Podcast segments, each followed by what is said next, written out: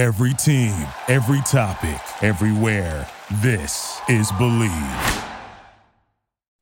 Hello, everyone. Welcome back to the Bleav in Bengal podcast with yours truly, Solomon Wilcots, right here on Bally Sports Ohio. And right now, I'm joined by a 13 year veteran of the National Football League. Uh, he played for the Houston Oilers and Tennessee Titans. They're still one and the same, but 13 years uh, with the program. Brad, hey man, appreciate you joining us on the show. Uh, how you been doing? I've been doing fantastic, and I'm sure you remember those hated rivalry battles between the Oilers and Bengals in AFC Central. Remember those days? Oh man, you guys were you guys were road graders, dude. You guys would bloody people's nose big time. And here comes here comes Eddie George. You know, at the next level. Nobody wanted to see that sight. you know, I was just talking to Warren Moon um, a couple of days ago at Eddie George's 50th birthday party. As a matter of fact, Solomon, okay, he turned 50 on Sunday. And yeah. uh, I was asking him what he thought about the resurgence of the oil derrick. You know, the, that used to be on the Oilers helmet. You That's know, right. And how yeah, cool that it's. It's really cool to be a part of that history. You know, that doesn't That's exist right. anymore, but it still is in the Titans. Man, some great players come through that organization. Uh, not to mention Earl Campbell, but you guys have this rich tradition of great offensive line play too. Um, you guys have always been able to play that physical uh, brand, and that's that leads me to the head coach and Mike Vrabel because he he seems to be the right guy that fits the mold for the style of play that the Tennessee Titans want to play. In what way did could you see that playing out in the Week Four game against the Cincinnati Bengals with a Zac Taylor uh, and you've got a Mike Vrabel and almost a contrast in styles a little bit? I think it's really Solomon about controlling the line of scrimmage. Yeah. Mike Vrabel being cut from the cloth of being born in the trenches, right? Defensive end uh, that I went up against on numerous occasions, even when he was a Pittsburgh Steeler. You know, I remember Michael putting his hand in the dirt. So he understands the value of winning the line of scrimmage. And that's where the foundation of this offense in Tennessee should be built. It should be built on King Henry, right? And of course, as many times as Art Smith, when he was the offensive coordinator here, committed to Derrick Henry running the football, that's when you saw him really establishing himself.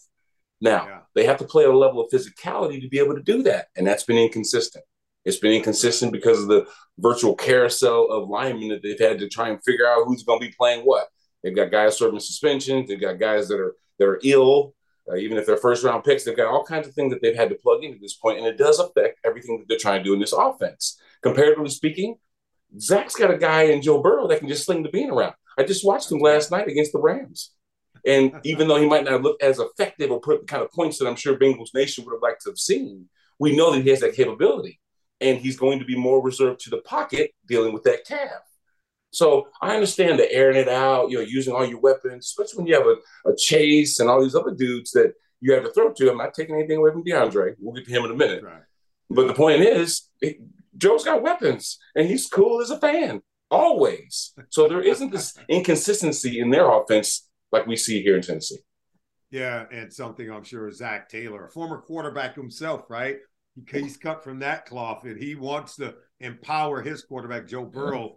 To cut it loose. Attempted 49 pass attempts, uh, even though he was at 75 percent um, in that Monday night game against the Rams. Uh, let's go ahead and talk about this rivalry a little bit over the last couple of years, man.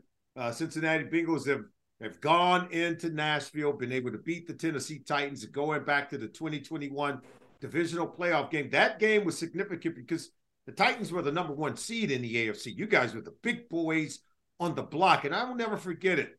Tannehill throws three interceptions. Joe Burrow gets sacked nine times in that game, but yet they still come out of there a winner. And it kind of turned a little bit in terms of how people now see Joe Burrow as this heroic figure to be able to overcome that kind of thing. And it went the other way for Ryan Tannehill. So how are things with him now? I know he threw three interceptions in the week one uh, loss to the Saints. Right. Where are things now with the quarterback play, whether it's Ryan Tannehill or the other guys with the Titans? Even from your side of the football, Solomon, you recognize the the importance of a quarterback and how all the blame always falls on his shoulders. That's right. The, the glory goes to him, of course, for being able to do the things that quarterbacks are able to do but also goes the fault when it doesn't work.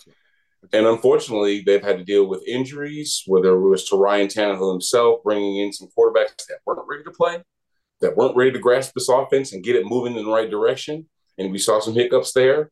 To him now trying to get back and create that balance that they need to have.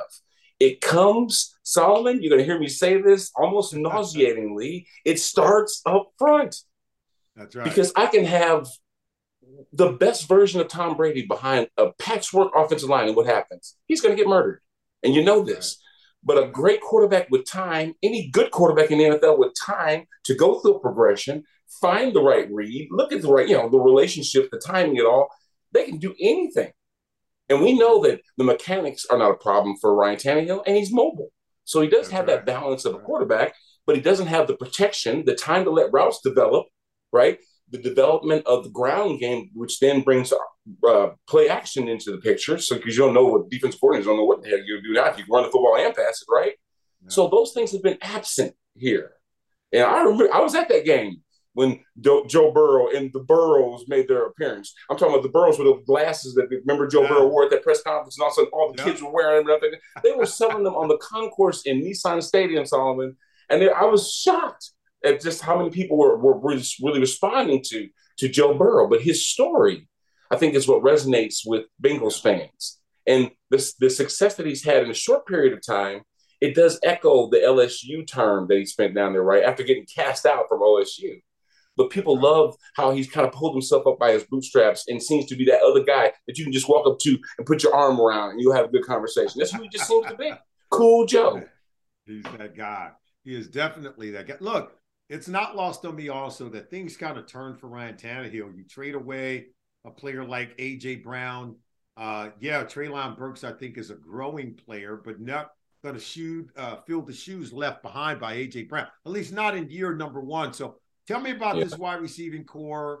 Uh, he's a first round pick out of Arkansas, uh, Treylon Burks. And then uh, you get DeAndre Hopkins, who's on the back end of his career, but still has something to give. What kind of threat might he pose for the Cincinnati Bengals secondary?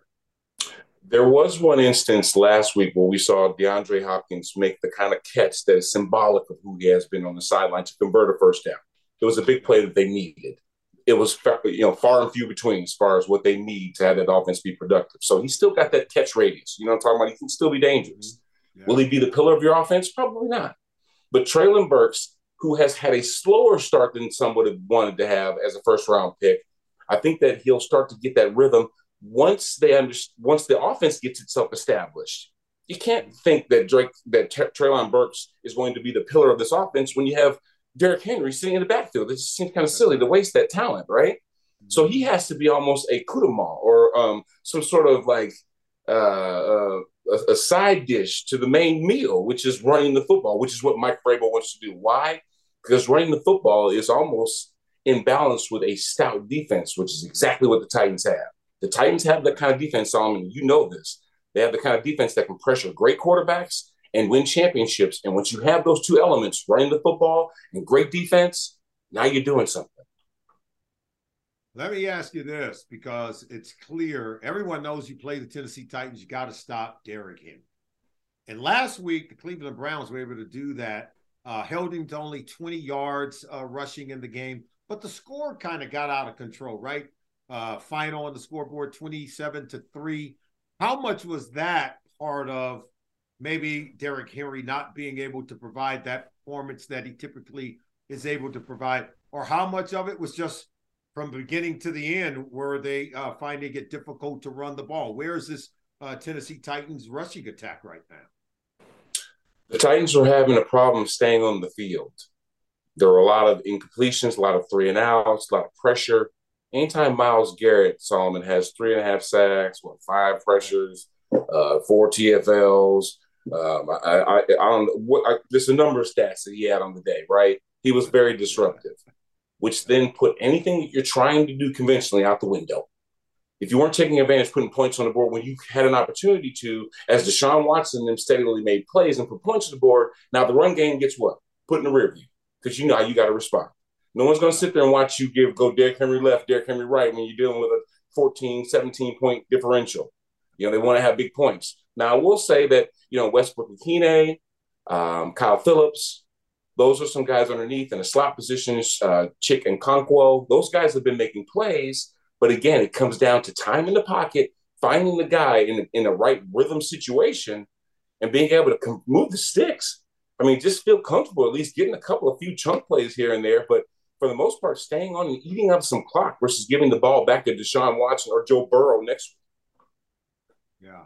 You know, I got to imagine as the Cincinnati Bengals and Tennessee Titans are getting ready to do battle uh, in this week four contest, I got to believe uh, the Cincinnati Bengals, they're talking about two guys on that Titans defense um, Jeffrey Simmons and Kevin Byard, one of my one of my favorite oh, yeah. uh, safeties in the National Football League. What should Cincinnati Bengals fans know about um, uh, Simmons as well as Kevin Byard on the back end uh, when these two teams play on Sunday?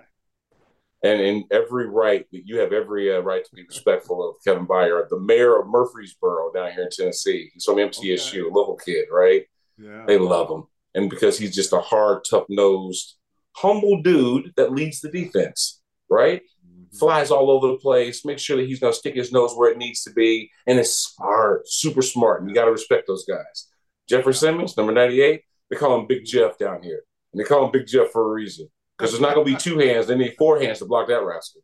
And wow. the thing is, he got the bag, right? So you know yeah. what happens with the bag. Oh, is he going to let it down? Is he going to take some, you know, take his foot off the accelerator because he's got the fat wallet now. It's, it's, dragging him down a little bit. No, no, no. Jeff threw that bag over his shoulder and said, "We got work to do."